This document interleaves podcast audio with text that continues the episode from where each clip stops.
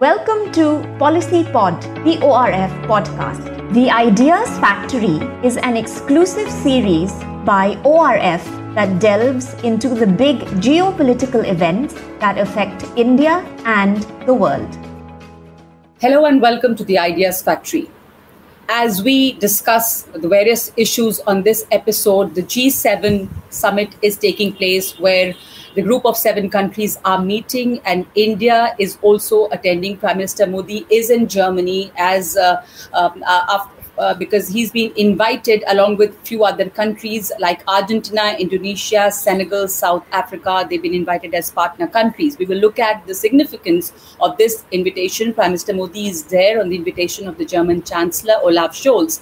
So the G7 meeting is taking place, and the focus is to step up further sanctions so that there, uh, uh, the war against Ukraine can be brought to a quick end. But the question is, will that take place? Uh, four of the countries, four of the member countries have already announced that they're going to ban the export of gold from Russia. These countries are UK, US, Japan, and uh, Canada. How effective effective will that ban be? Uh, will that uh, really force Russia to end this war? Because Russia is also facing a very difficult economic situation now, and it is probably the first time in a century that Russia has defaulted um, on foreign currency debt. So we will look at some of those very important questions on this episode of the Ideas Factory. I'm Nagma, and joining me is Professor Harsh Pant. A warm welcome to you, Harsh. Hi. Let's start by looking at the G7 summit. Prime Minister Modi is there. Let me begin by asking you what's the significance of India being invited there as a partner country? There are a few other countries those, uh, that have been invited. The Prime Minister Modi has also interacted with the Indian diaspora there. These countries are meeting in Germany. Now, um, uh, let, let's look at uh, how significant is this well, I think uh, there are two aspects. One is the importance of G7 itself and how uh, this is a critical moment for G7, given the, the challenges that they are facing on several fronts. And this is a grouping of the most advanced, uh, industrially advanced countries in the world. And yet, uh, if you see these countries struggling to cope with global problems, there is a there is a crisis in Ukraine, of course, that has taken a very different dimension, militaristic dimension. There is a global economic crisis brewing. There's a climate crisis that is brewing. There is, you know, there, there of course, COVID uh, is still uh, not over. So multiple challenges from multiple quarters, and the world's foremost economies uh, are struggling and and uh, to, to come to terms with these challenges. So I think for G7 now what is important is to project a sense of unity, a sense of purpose, and to ensure that there that the you know that the challenges that the global community is facing, these uh, you know, advanced economies have some answers to those questions. So, so then you know, that is that is one aspect of why this meeting is important, and in particular in the context of Ukraine, this is important because Russia is watching closely uh, at any signs of disunity, and therefore you see Mr. Biden reiterating it time and time again that we have to be together. We have to, uh, you know, we have, we have to continue to support Ukraine. There is uh, the, the, the unity among the Western countries should not be seen um, uh, to, to be dissolving at this critical juncture when we are when we are looking at Russian control over eastern Ukraine getting strengthened. Russia, in fact, has been targeting now Kiev, uh, just as G7 meeting has been happening in, in, in, in Germany. So I think that, you know, for, for, for a lot of these uh, G7 member countries, Ukraine question is almost an existential question about the unity of purpose uh, behind the, these, these advanced economies. Now, India's, uh, you know, uh, engagement there is, is interesting and important because for the last few G7 meetings, India has been a, almost a permanent invitee now. And I think this is a recognition uh, of the fact that when you look at global problems today, uh, you really cannot provide solutions to those problems without India being on board. And I think, therefore, this this engagement with India uh, continues to get strengthened, despite uh, some visible differences on Ukraine. So, uh, so if you keep Ukraine aside, you would see that India uh, continues to be uh, quoted. India continues to be an important partner for these countries, and then certainly these countries feel that India needs to, India should be on board if some of these challenges are to be met. But in particular, I think what is interesting is that at a time when the Chinese model is being projected by China as the better one uh, compared to the Western democratic model. I think India is, is, is, is a country that presents a contrast to that Chinese model. Here is a democracy with all its challenges that has managed its, uh, its problems, that has managed to provide uh, economic growth uh, and poverty alleviation to its people, and that is also providing solutions to global problems. So I think India's ability to emerge as a provider of global solutions is also part of this enticement that India presents today. So I think by and large, if you if you uh, see uh, how G7 and India are interacting today, it's a very interesting interaction because India certainly is not a part of G7, but mm-hmm. India is being seen as an integral to the management of global problems, something that the G7 countries, uh, you know, when, when they had created this platform, envisioned that they would be the ones who would be providing solutions. So I think we have moved to a point where without India, a lot of these uh, problems would not be resolved, and therefore having India within the tent uh, is, is something that is that is now looked favorably upon. So, by and large, an important summit in the context of Ukraine, but also in the context of what it says about India's rising global profile. Absolutely, and in the context of uh, of the global challenges right now, of how to control inflation and uh, you know the energy crisis, the focus is uh, on all those problems. All these group of uh, seven industrialized nations are meeting there along with these partner countries, but they've also announced a, you know tougher sanctions against Russia. Harsh, UK, US, Japan, and Canada have already announced that they're going to ban the Russian gold imports. Now, will it cut off the funding for Putin's war?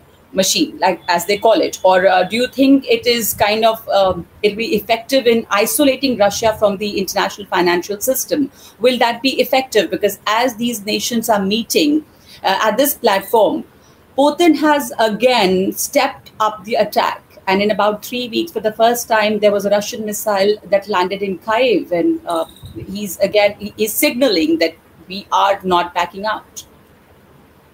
You know, Putin is not. I mean, uh, uh it, it, seems to me that Mr. Putin can't really afford to, uh, you know, back off from from a war that he has started, uh, and and he will need to uh, show some concrete gains to his people. in order to move back or in order to take a step back. So I, I don't think that that is in the offing. And if you see the statements on both sides, both Russians and the Ukrainians, as well as the, the Western uh, countries that are supporting Ukraine, they seem to be gearing up for a long war of attrition. So there is, you know, there is no hint that either of the two sides is willing to now engage in a political process leading to uh, some kind of a resolution or a diplomatic resolution to this conflict. I think still the instrumentality of force is seen as the most important, uh, as the most viable means of, of, of uh, for either side to reach some kind of a conclusion. But I think what the what the G7 uh, and and as you mentioned, uh, it, it's uh, of the four uh, of the four countries of the of the seven members, what they've tried to now showcase is that despite the longevity or, or the seeming longevity of this war, they remain united uh, in in their uh, you know in their uh, approach towards Russia, they they do not want to cut the cut any slack. They they want to ensure that the message that is getting out from the, the the G7 from the d- developed world, from the industrially advanced world, is that they have no intention of uh, of loosening the the sanctions regime vis-a-vis uh, Mr. Putin and Russia. So in fact, course, they're trying to yeah. show yeah, in fact, they're trying to show that they, there are options of tougher sanctions. Yes, they can so further scale yeah, up the sanctions. Indeed, they, they, they want to climb that escalation ladder, and, and there, there is uh, you know an escalation is still possible within the sanctions framework. So I think that is uh, you know that is uh, uh the the message that they want to send. The question is whether uh, the sanctions regime. Uh, is going to be effective enough in in raising the cost so high for Mr. Putin uh, that he will decide to uh, uh, you know come to to the negotiating table. So far, it, you know it has it, it, doesn't seem it is working because we know that. Uh, the sanctions that have been imposed are one of one of its kind. These are, um, you know, one of the uh, strongest sanctions regime we have seen against any country, against any regime, and yet Mr. Putin has been uh, nonchalant about it. He has been he continues to uh, uh, you know, wage uh, his war against Ukraine. he continues to ratchet up tensions. He continues to engage Ukraine militarily. and in fact, we have not seen any sign that despite some some stress on, on, on the Russian economy, that you know that that Russians are feeling the pinch as of now. So, but Mr. are the Russians now feeling the pinch? Because uh, I mean, for the first time, they have defaulted on a foreign debt, and uh, can Putin still reduce the impact of this ban by turning to the emerging markets? I think uh, you know there are two issues. One, uh, he has, uh, uh, I mean, the, Russia has defaulted certainly, and I think this is for the first time since 1918. if, if, if the if, you know, if the details that I have are, are right, but but I think um, that default is uh, primarily, you know, it, uh, the, the, Russians are saying that they are willing to pay, uh, that they have no intention of defaulting. But it's the it's it's their uh, it's the international financial architecture that has boycotted, uh, uh, you know, Putin's Russia that is preventing Russia from making those payments with the usual systems and mechanisms available. Yeah. So I think it's it's a it's a more of a technical question rather than a question of Russia not having the resources to pay back the debt. So I think mm-hmm. even even now, uh, given the uh, given the energy dependence of, of Europe on Russia, uh, Russians seem to be uh, uh, having enough reserves with them. So it, it doesn't seem at the moment uh, until now that that, it, it, that the sanctions have bitten to an, to an extent that the Western world would have thought. Also, apart from the Europeans, we have seen the numbers. For example, China has bought a lot of Russian oil discounted oil. Russians have offered it to India. Russians have offered it to some other countries. Uh, there is a lot of receptivity in, in Africa. So I think there is a there is a larger uh, picture here, which which makes Russia uh, uh seemingly not as isolated as perhaps the Western world would have wanted. And this has implications for Russia's own future, Russia's own uh, strategic posturing vis-a-vis Ukraine and the West. Uh, but of course, the issue is can Russia sustain it? And I think there are reports that are coming from the ground are that the, the kind of losses that Russians have seen on the battlefield, the kind of uh, both uh, uh, you know manpower losses as well, as well as equipment losses mean that if the present trends continue, it, it would become unsustainable very soon. But so far, that point has not has not been reached, and therefore, uh, what G7 perhaps want to uh, uh, you know want to ensure, G7 members want to ensure is that look uh, while the sanctions regime may not be biting enough uh, for the moment, but we have uh, enough in our kitty to raise this bar even further. And I think that message seems to be the one that they want to convey through G7. And Russia, of course, is through its actions is insisting that it, it couldn't care less, at least as of now. So I think we are in for a stalemate for a while. Absolutely. While uh, at least the message that's coming out is that that Russia is turning into a political, economic, and financial outcast. But uh, Russia is, uh, like you said, the stalemate is probably going to continue for a while. But also, uh, you know, if you if you look at uh, publications other than the West, uh, there seems to be a narrative that this could be probably Biden's last attempt to rally the allies um, here in the West before the before he faces the midterm poll in November where there are predictions that the Democrats are probably not going to do that well. Uh, do you see uh, this as Biden's last attempt to kind of rally the allies? What's happening at G7 now? It, it is certainly, uh, I think, uh, one platform that is available to him as of now before midterms to make his case of continuing unity, of the need for continuing unity among uh, the G7 members and among the Western countries uh, vis a vis Russia. Now, uh, I think a lot would, uh, of course, uh, you know, we know that as, as, of now, the trends indicate that uh, the Democrats may not do very well. Mr. Biden's Biden's own popularity is is nosediving in in, in, in, the U.S. Uh, US inflation is, getting, is, very high. Inflation also. is mm. very high. Energy energy uh, costs, food costs are rising. You we have you know Roe Roe versus Wade, uh, you know, the decision has polarized once again. The polarization is out on the streets in America. So I think the the, the domestic capacity of the U.S.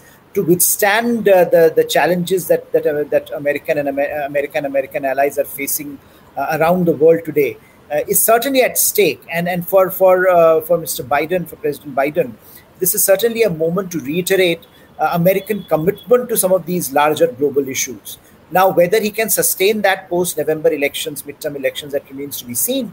But as of now, certainly it provides him a platform to make his case uh, for a continuing need for unity, for for the need that Russia, uh, you know, that Russia has to be isolated, and that Western countries should continue to ratchet up the pressure rather than giving in to this idea that look, Ukraine uh, eventually will have to come to, to the negotiating table with the Russians. So I think uh, we, we have seen the signs that uh, we are we are now looking at.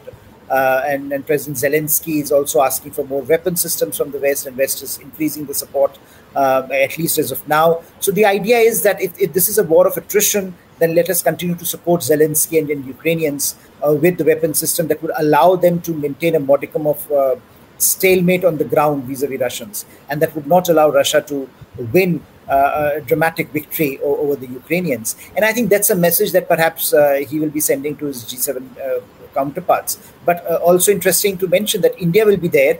That other the three other countries that you had mentioned uh, have also been invited along with India. And the idea is also to send out this message that look, this is also about uh, democracies. That this is also about a different kind of, of political systems around the world. But whether they, whether India and other other countries do see the Ukraine conflict from a democrat, democracy versus autocracy prism that also is questionable. I think India has never taken that stand uh, so far. So, I, so I think uh, for, for Mr. Biden, this is an important moment to continue to press for unity, to continue to press for uh, con- uh, you know uh, convergence among among like-minded countries on this issue. Uh, how far he succeeds, that that would of course depend on not only on this summit but also on what happens in American domestic politics in November. Yes, Arshin, India's position is unique as far as Ukraine is concerned, um, you know, because it's not really with the West as far as its stand on Ukraine and Russia is concerned, nor is it with the China. With China. Uh, Oh, while I'm uh, why I'm asking you this is uh, because just before this G7 meeting, the BRICS summit took place, and it took place in the background of the Russian invasion of Ukraine and the continuing border tension between India and China. And uh, we saw that Prime Minister Modi actually skipped Ukraine, and he spoke more on the uh, on the pandemic, while the focus at the BRICS summit also was on Ukraine, while Xi Jinping tried to portray that there's a lot of cohesion amongst the BRICS members, what important messages did, did really come out of BRICS? Well, I think BRICS um, uh, was an interesting case study in, in, in uh, you know, uh, in, in how institutions or platforms uh, where you have countries with divergent strategic interests uh, muddle along. Yes. Uh, and, and I think BRICS is one such platform where uh, the fundamental fault line at the moment is between India and China. Uh, and India certainly is there uh, because it, it, views that platform as a means of, uh, of reaching out to, to, to Russians and to, to the Chinese, um, despite the, the bilateral problems. But I think if you, as you were mentioning, if you look at the focus areas, India was also very categorical in not making a BRICS platform a means that could project that look, India is with uh, China and Russia on the Ukraine question. Because India's position is distinct. India's position is that uh, you know UN Charter, international law, territorial integrity and sovereignty of nations should be considered sacrosanct. Now, of course, there are two countries now uh, in in BRICS that are challenging territorial integrity and sovereignty of other countries, China and Russia. And India has made this point uh, in, in, in, other uh, avatars uh, uh, earlier.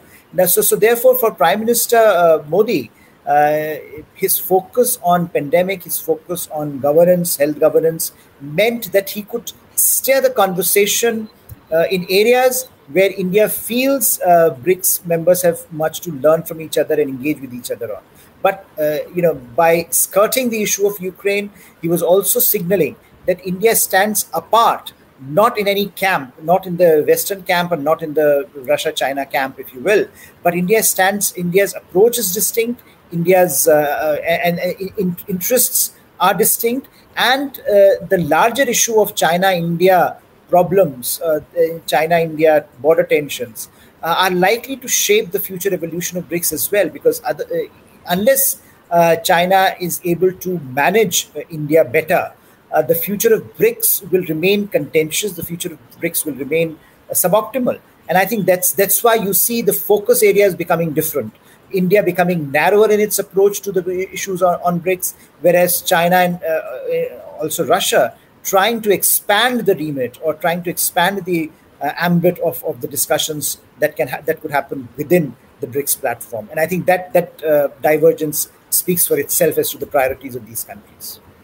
Sure. Uh, Harsh, uh, there are a couple of questions that I would like to include which have been sent by our viewers. There's a question about Taiwan uh, and how will India react to Taiwan's independence as China is uh, threatening Taiwan over independence and also China claims the territory. Uh, will Quad intervene in the issue of invasion of Taiwan or US will take steps in this region?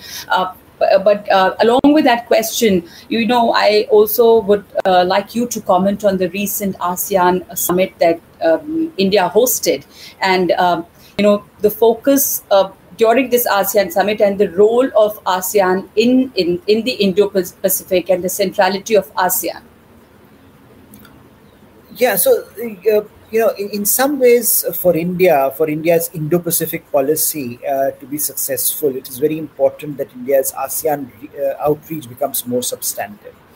So, uh, so therefore, the, the India ASEAN summit was uh, extremely important uh, because it it conveys to the world that India remains committed to ASEAN. That ASEAN centrality is important is, is an important variable for India when it looks at its larger, wider Indo-Pacific policy. And what uh, what I think India has been able to do over the last few years is is make itself a more integral part of the Southeast Asian landscape, rather than a country that had to be invited. India is now arguing that look, India, uh, uh, India is, uh, is, an organic part uh, of Southeast Asia with its links to uh, with its cultural ties and, and economic and trade ties with countries in its periphery like Myanmar and Thailand and Indonesia, etc. But what is also interesting is uh, India's uh, growing footprint in the defense sector.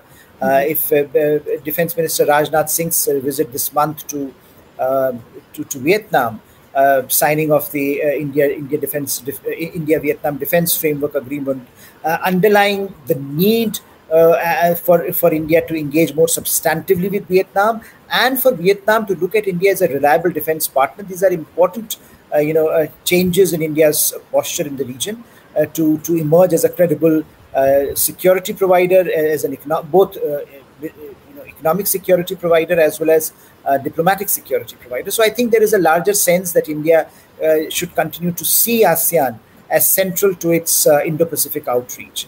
On the question of Taiwan, which I think was mentioned, uh, yes, it, it, it is it is very interesting that if you uh, if you see the conversations uh, that happened at Shangri-La Dialogue uh, in, uh, this month, earlier this month. Taiwan was at the heart of the conversation. Taiwan has suddenly become, you know, the, the next big flashpoint on, on the global scene because there, there is a lot of concern that what Russia is doing to Ukraine, China may be tempted to do uh, vis-a-vis Taiwan. Of course, uh, you know Ukraine and Taiwan are not comparable in many ways, uh, but I think the sense that you have uh, China becoming uh, more powerful, China becoming more aggressive, and China challenging the fundamental norms that have shaped uh, the interstate behavior in the Indo-Pacific for for last several decades have brought us to this point.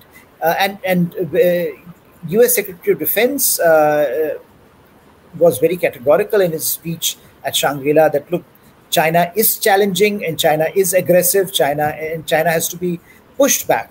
Uh, and uh, similarly, on the other on the other hand, when it when it was uh, the Chinese defense minister's turn to take the podium, he was equally um, um, you, you, know he, he he pushed back equally strongly, and he was very categorical that China will fight if need be to protect its interests in Taiwan. So I think there is a sense that Taiwan can become the next flashpoint if it is not already, and Taiwanese are aware of it. You see uh, every few weeks, uh, Chinese uh, fighter jets intruding into uh, Taiwan's uh, ADIZ, uh, and uh, and America then trying to sh- create a show of strength there in its own way. but Taiwanese are aware of the challenge that they are facing. the Indo-Pacific is aware of the challenge that Taiwan issue is posing now to the wider Indo-Pacific security. And I think the two major powers in the world today, China and the US, are increasingly uh, coming, uh, big, uh, you know, are increasingly at odds on this fundamental question that for a while it seemed had been resolved in some ways. But now all the terms of that engagement are, are, are, uh, are being reset.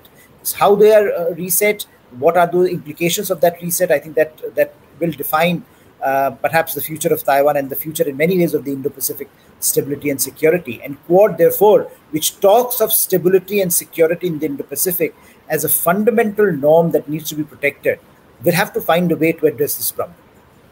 Sure.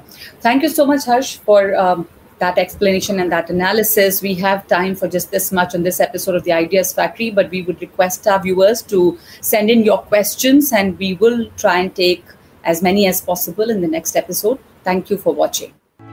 Thank you for tuning in to Policy Pod, the ORF podcast. Please subscribe to our channel for updates on upcoming episodes.